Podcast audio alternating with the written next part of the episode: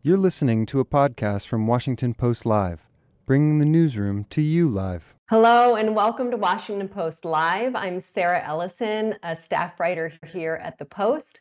I'm thrilled to be joined today by the actor Ruth Wilson and the showrunner Joe Murtagh to discuss their new Showtime series, The Woman in the Wall. Ruth and Joe, welcome to Washington Post Live.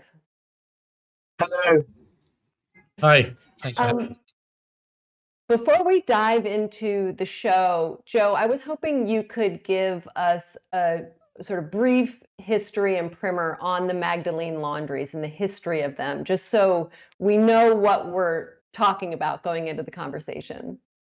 Sure. So the, the Magdalene Laundries, they were uh, church-run, state-funded institutions in Ireland. Uh, they originated originated originally in England hundreds of years ago, but when we're talking about the Magdalene laundries, we're really talking mostly about the period between 1922 and 1996. And these were institutions for, for so-called fallen women. Um, originally, that was meant to mean prostitutes, but over the course of you know several decades in Ireland, that that came to include uh, mothers um, who had children out of wedlock.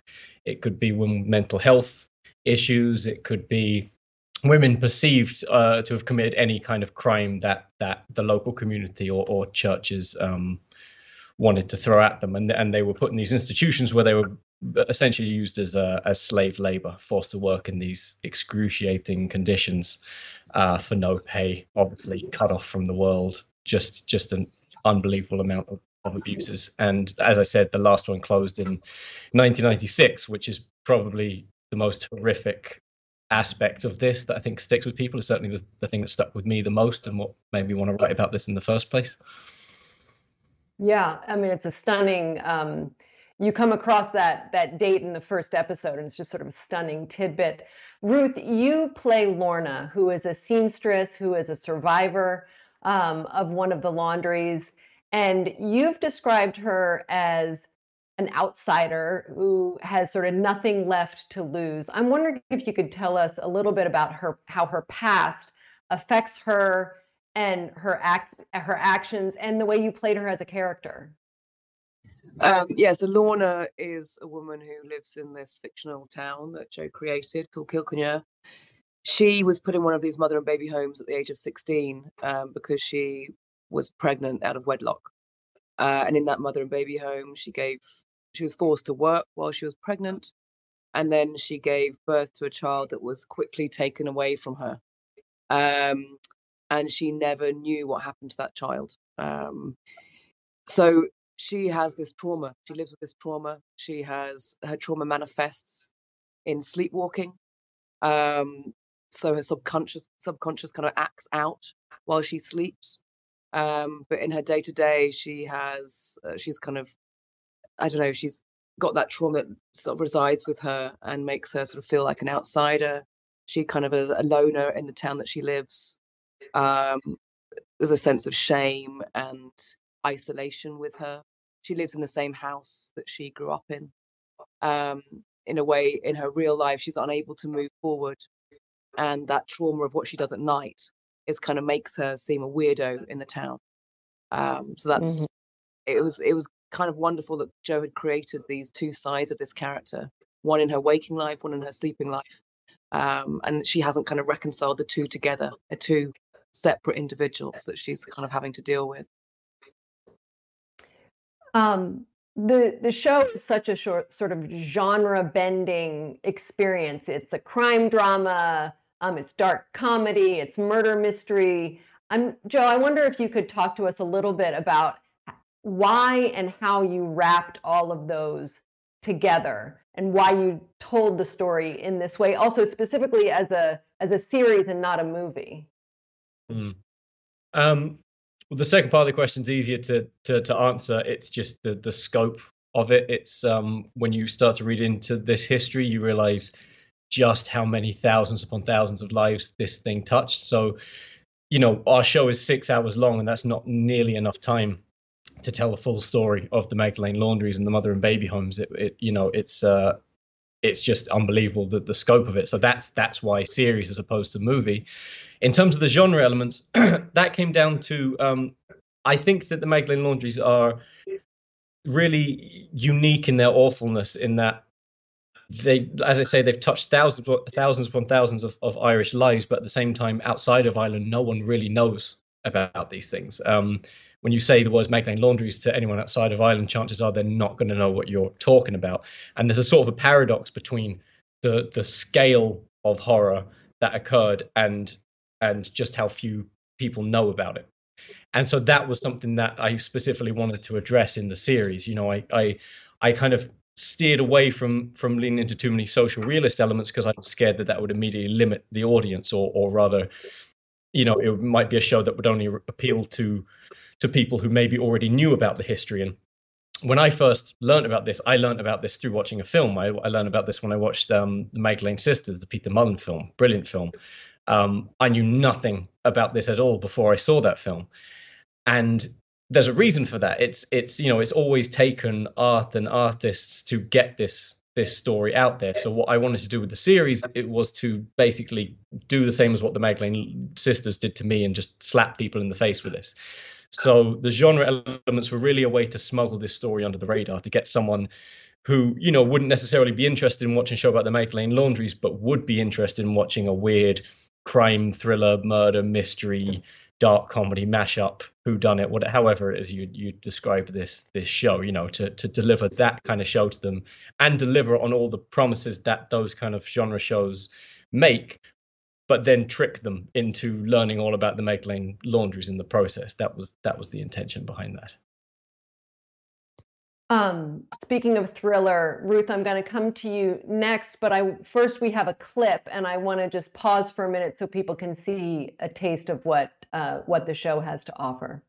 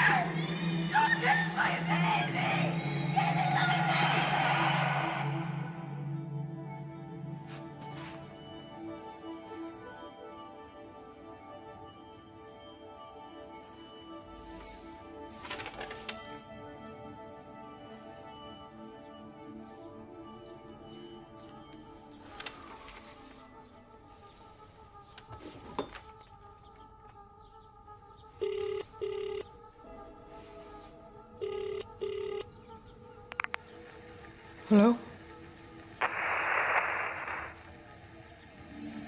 Who is that? Look, if this is a joke.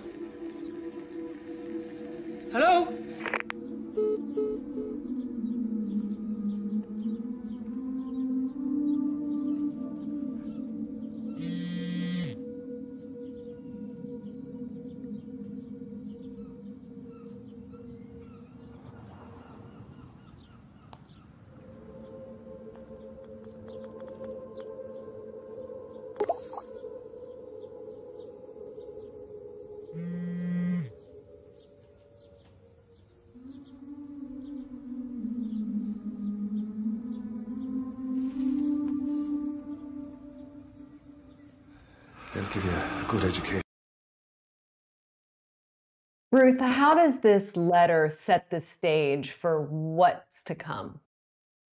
Yeah, so as I said before, she's someone that her child was taken away from her at age 16. She's never found out exactly what happened to that child, whether her child was dead, whether her child is alive. Um, so she's lived with that question uh, the last 30 years of her life. Um, so when this when this note arrives, it changes her whole life. Suddenly, she might find the answers that she's been looking for. Um, and you'll see that she goes off to then go and meet this woman. Uh, the woman doesn't turn up, and then she has one of her sleepwalking bouts. And as the rest unfolds, um, the horror part starts to unfold then. Um, it's so hard not to give away some spoilers. I am not sure what I'm allowed to I understand. Um, Joe, you um, you spoke with survivors, actual survivors of the Magdalene laundries, um, to inform the story, and we have an audience question from Anais in Colorado who asks. Um, you've adapted a sensitive and historically significant subject into a crime series. How did you balance the need for dramatic storytelling with the responsibility of representing the experiences of real women who suffered in the Magdalene laundries? Additionally, what steps did you take to ensure the portrayal in the, the portrayal in, these in the series was both respectful and authentic to the real life stories of historical abuse? Yeah, great question. Um, I mean, essentially, in short, it was speaking to the survivors. That was that was how we did that. It was something that we were very, very mindful of from the very start. Um, I started writing this series over over ten years ago, and that has been in my mind every single day uh, while developing this this series. Um, we had a great consultant on the show, Katherine O'Donnell. She worked for Justice for Magdalene's Research, um, which is an amazing charity based in Ireland who work directly with survivors and uh, and and their whole aim is to edu- educate the public on the histories of the Magdalene laundries and give support to survivors. So we had a great consultant there who we were able to to talk to and and you know run things past her at, at any point. She was great because she was also very aware that we're making a genre show and we need to. It was just about balancing that you know that creative license that we needed to tell a genre show in order to to to you know achieve the bigger aim of getting this show out there whilst at the same time making sure we were never setting a foot wrong or or misrepresenting anything or, or god forbid being disrespectful in any way. And then of course speaking of the survivors themselves that was fantastic. That was that was an amazing experience. Um, and that was kind of the final uh, final push i needed to to get this this series written was kind of getting their their approval and their permission and their insight their first hand insight into these these awful institutions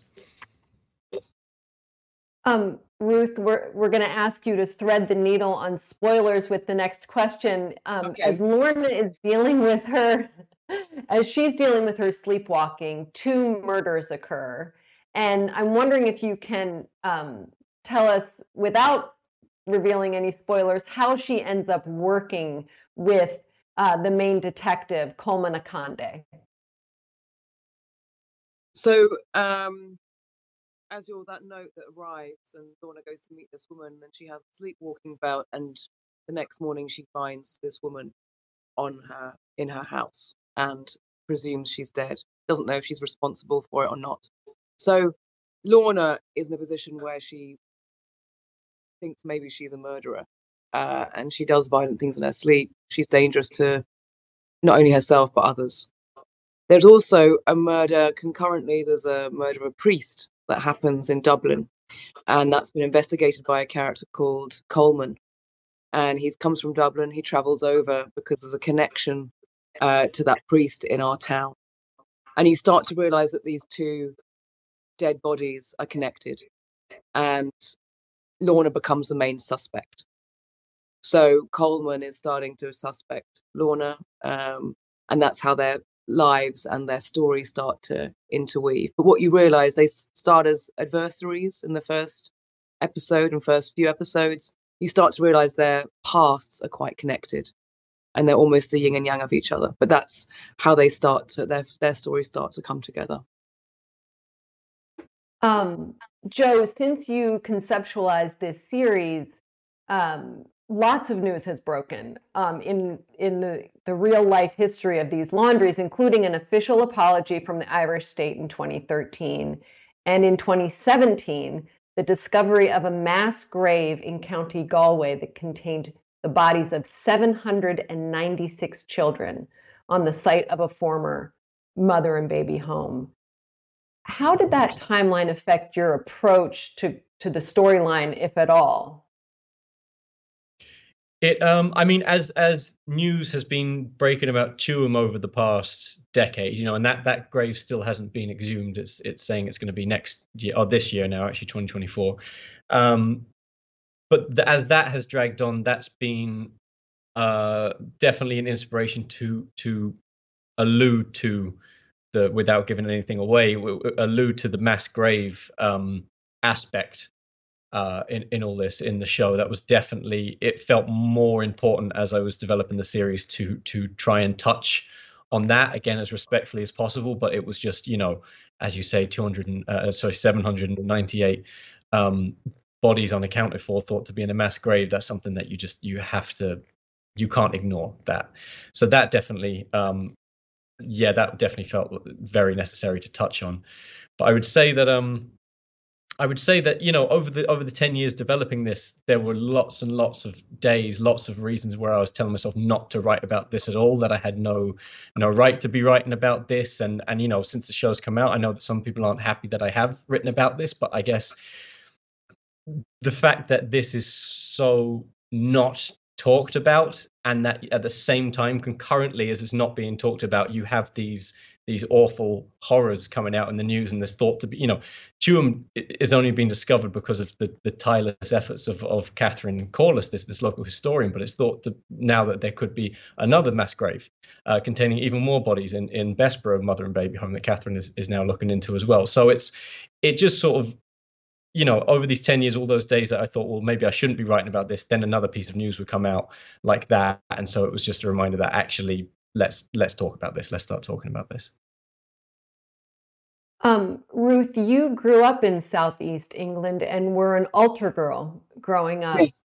I'm wondering how playing Lorna affected your view of Catholicism.